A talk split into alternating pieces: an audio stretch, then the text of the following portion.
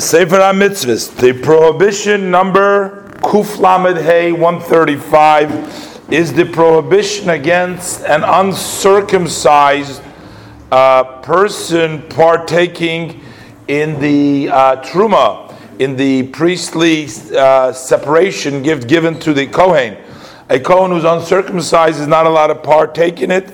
Not only is this by truma, but the same thing is true for any other consecrated uh, items that the orel, one who's uncircumcised, has been warned from eating it. This particular prohibition has not been specified in the verse, but rather it's learned out from Exeda Shaveh. Now, the Rambam has earlier said that those uh, laws that we learn from Exeda Shaveh are not always counted in the number of the mitzvahs, only when they are specifically mentioned in the Gemara as a mitzvah. So the Rambam quotes that those who uh, brought down uh, the tradition did explain that this prohibition is from the Torah and it's not from the Rabban, and that's why the Rambam is counting it. The language in the tractate Yevamis is from where do we know that one who is uncircumcised and orel that he doesn't eat truma?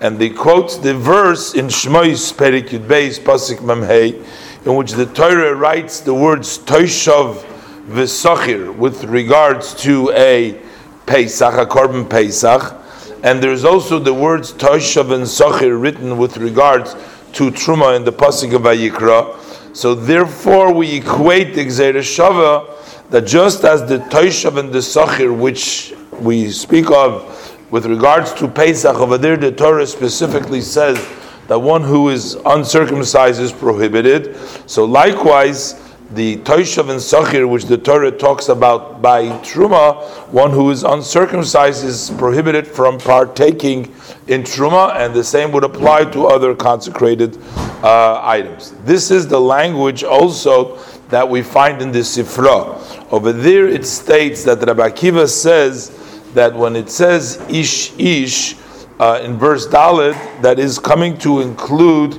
that an orel is also prohibited. When it says over there about the prohibition of eating, uh, it includes also an uncircumcised, and over there it is also explained, meaning in the Gemara it says in the Gemara in Yevamis, it says that from the Torah, if one should cover up his circumcision would also uh, be uh, only midrabanon prohibited from eating truma because he appears as uncircumcised.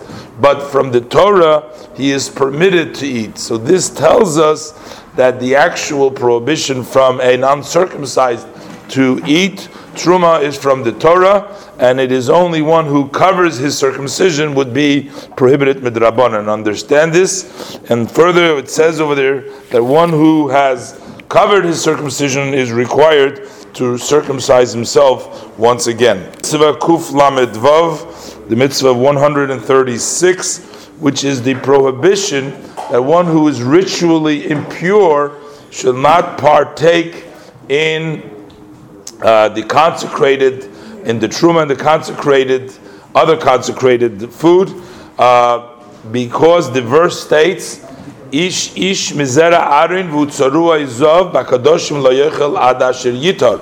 This is talking a person who is either plagued with a leprosy or with a discharge, which makes him impure, isn't permitted to eat the kochim until he becomes toher. The Gemara in Makis states that the warning for not eating uh, truma when while you're ritually impure, where do we know this? We learn this from Ish Ish, etc.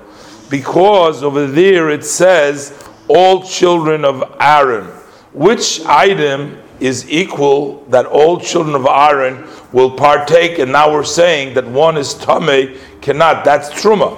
What it means that it's equal by all seed of Aaron is this is talking about including males and females, the Kharvanikavis. because when we're talking about kochim, which is sacrificial consecrated items which are given to the kohanim, only the males can eat. But since the Torah includes, says, call all of them, which means Ishish, which mean even the Nekevas, which means that the verse is talking here about Truma.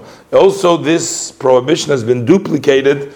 It says Vishamru es mishmarti in Posik Tes. One who violates this prohibition is liable for death by the hands of heaven. Shemayim. The ninth chapter of Sanhedrin, they count amongst those who are guilty of death by the hands of heaven, Shemayim, and that includes a kohen who is tamei, who has eaten truma, which is pure. And they bring their proof from the verse in which it states, "Vishamru es mishmarti, the lo yisol of chait, they shall keep my guard, and they shall not carry a sin."